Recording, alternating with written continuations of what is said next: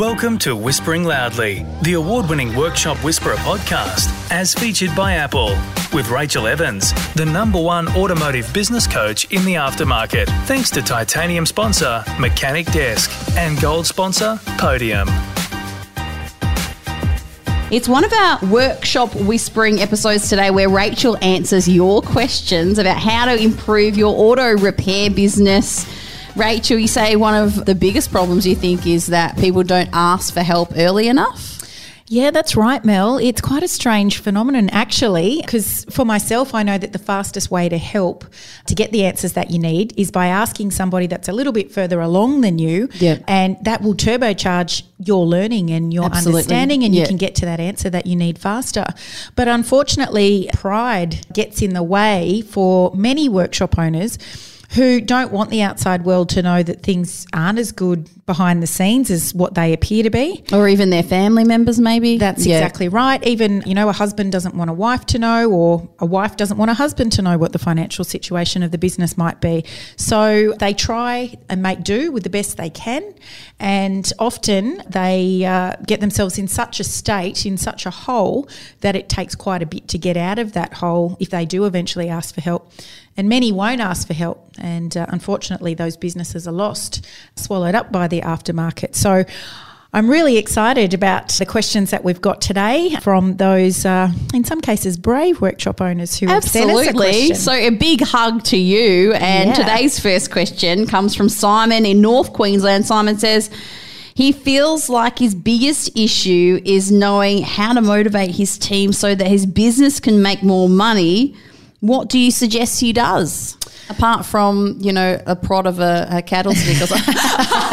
well, in North Queensland, he might have a, a yeah, cattle prod you might handy. be able to do that. Look, it's a great question and a common one because team motivation, you know, it motivation comes in all shapes and sizes. And one of the uh, the biggest things for a workshop owner to realise is that you can't apply one motivation strategy across your team and expect that it'll work for everyone. You've got unique individuals amongst your team. Some of them are going to want structure. They're going to want a set of instructions throughout the day to keep them on track. Others are going to want to work autonomously. Some are going to be motivated by money, and we should always be careful of those ones. And we might get time at the end of this to, to come back and touch on that. But some will never be motivated to do more than turn up, do their very minimal effort, and go home again because they're Okay. just there. uh, so do the tasks that are allotted to them and then basically And that's it. Yeah. Yeah. Okay. So your first job as a workshop owner is to actually identify the individual needs of each different team member. So like for the the ones that require structure, uh, you're going to need a particular type of leadership employed with them. So you're going to have to be clear, you're going to have to be concise, and you're always going to have to be thinking ahead so that they have that structure. They can always, you know, walk up to the whiteboard or up to the job board, look ahead in the computer to see what their jobs are. They want that kind of Yeah. focus. They want to be able to check in with you. Some people like the interaction during the day. Others will like to work autonomously, so they don't want you hanging over their shoulder, and you coming to check in on them all the time will, um, in some cases, belittle them. Makes them feel like you don't trust them. That's maybe? exactly Yeah. right. And of course, you'll have the odd person that you need to watch because their workmanship isn't where you think it should be. I'm not talking about those people, but somebody that wants autonomy will feel motivated if you show that you're prepared to give them that responsibility. So there's really a couple of different forms of motivation and autonomy is one of them. Being able to connect your people to your purpose is another. So if your team members understand why you are doing this thing called business ownership, where it is that you want to go, why you want them to deliver the type of service that you're asking them to deliver, they're more likely to get on the journey with you. If you can't adequately convey your vision to them, they're just going to be confused. They're going to not understand your directions or why they should follow through with that. It's just going to be a bit of a, a mess, really. So if you don't know what you're doing, why should they? know how what- can yeah, they how know? can they? Yeah. That's exactly Yeah. right. So you also have to uh, work out what kind of leader you are, and this is not always comfortable for the owner to do. Is to look inside themselves and say, well, how am I contributing to this? Is my leadership style ineffective? You know, am I being a laissez-faire style of leader where I don't like conflict and I don't really like giving directions, so I just stand back and hope that everybody works it out for themselves the employee that likes structure is going to flounder under that style of leadership, especially. If you're too democratic, if you invite everybody's opinion, it's often hard to make a decision. You've got too many people at the decision making table. So, the style of leadership that I would certainly encourage is transformational. So, you've got to be that leader that just through your actions and your words, everybody jumps in behind you and follows you along the journey of business ownership. And sometimes there's a little bit of work that you have to do to get there. But if you recognize that you've even got one or two people in your team that are really on board with you, well, sit down with them and do an interview, so to speak, and say, you seem to be really on board with what you're doing here. What is it that you see that excites you? Or why is it that you choose to stay and work here? And, and they might say, because you're helping me progress my career, it's a great work environment. Listen to what they're saying because then you can use those words in your next job advertisement when you're recruiting. Say, people love to work here because blah, blah, blah. And you'll find more of those motivated people. But if you've got people on your team that you know are not engaged with what you're doing and you've tried to bring them on board, you believe that you've, you know, conveyed the vision to them and they're just not working out, you've got to move those people on. There's nothing that kills a culture faster than a toxic person who's not going to do anything more than, you know, those tasks that you spoke about just before. And quite often they'll try and get the rest of the team to slow down to their level Wow, okay. because they don't want to stand So out. why are you going so fast, mate? Or, oh, I see. Yeah. They feel threatened by That's other right. people. Yeah. yeah, right. that's right. So those type of people, you're not going to be able to motivate uh, without the dangle of money. And if you do dangle money in front of them, it'll only work for a couple of weeks. So, unfortunately, there's been some studies that show that somebody that's motivated by money alone is 80% more likely to engage in deviant or devious behaviour.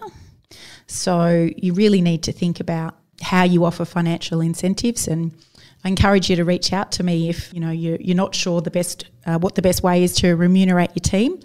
But um, you can also pick up some more information about motivation in a great book called Drive by Dan Pink. So lots of great tips in there around how to inspire that innate motivation. So a motivation that comes from the inside. Awesome. Our second question comes from Chris near Hobart in Tassie. He feels like his business went quite well before the last federal election and it hasn't yet recovered. He is in his fourth month of poor sales and he doesn't know what to do to drive more customers in the door. Can you suggest anything? I don't think there's a workshop owner across the country or in New Zealand either that hasn't been affected by an election at some point.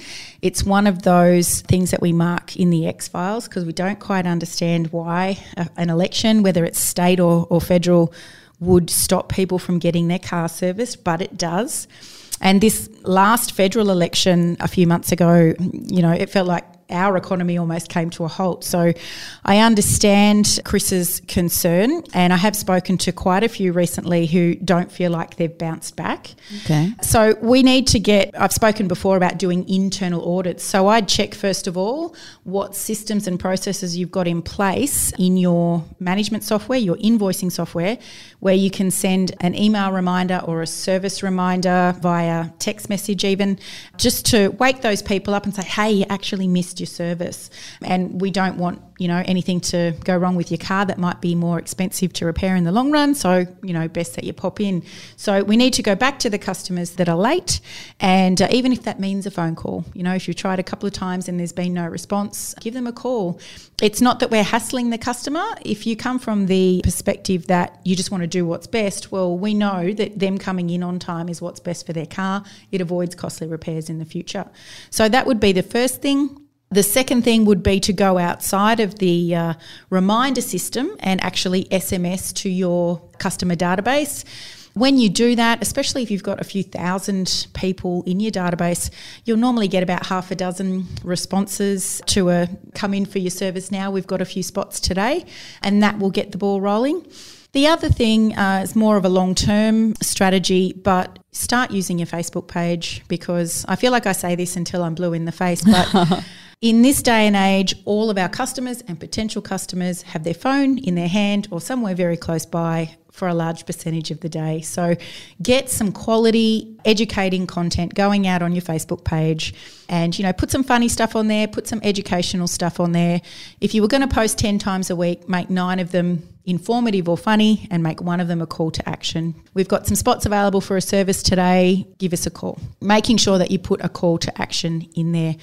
But if there's one thing that I've learnt about the auto aftermarket when it comes to elections is that it always does bounce back. It's just a matter of how long you can hold out for, which brings into play a bigger conversation, which maybe we can do in another podcast, Mel, around you know how much emergency cash do you have on hand? Okay. Because I know that uh, certainly most of the auto repair shop owners that I talk to have about five or six days of operating expenses in their bank account. Not the five or six months worth that they should have. So, those that uh, look after themselves and think of the future will always be the ones that survive long term. Wow. I have to check my bank account. I think it's dwindling. Take a smoke smoko and review us on your Apple Podcast app or wherever you listen. Such great advice, Rachel. And if someone is out there thinking, oh my goodness, Rachel could help me and my workshop, how can you tailor specific advice for someone? Well, you can email us, admin at workshopwhisperer.com, with your question, and we can answer it the next time we do Workshop Whispers.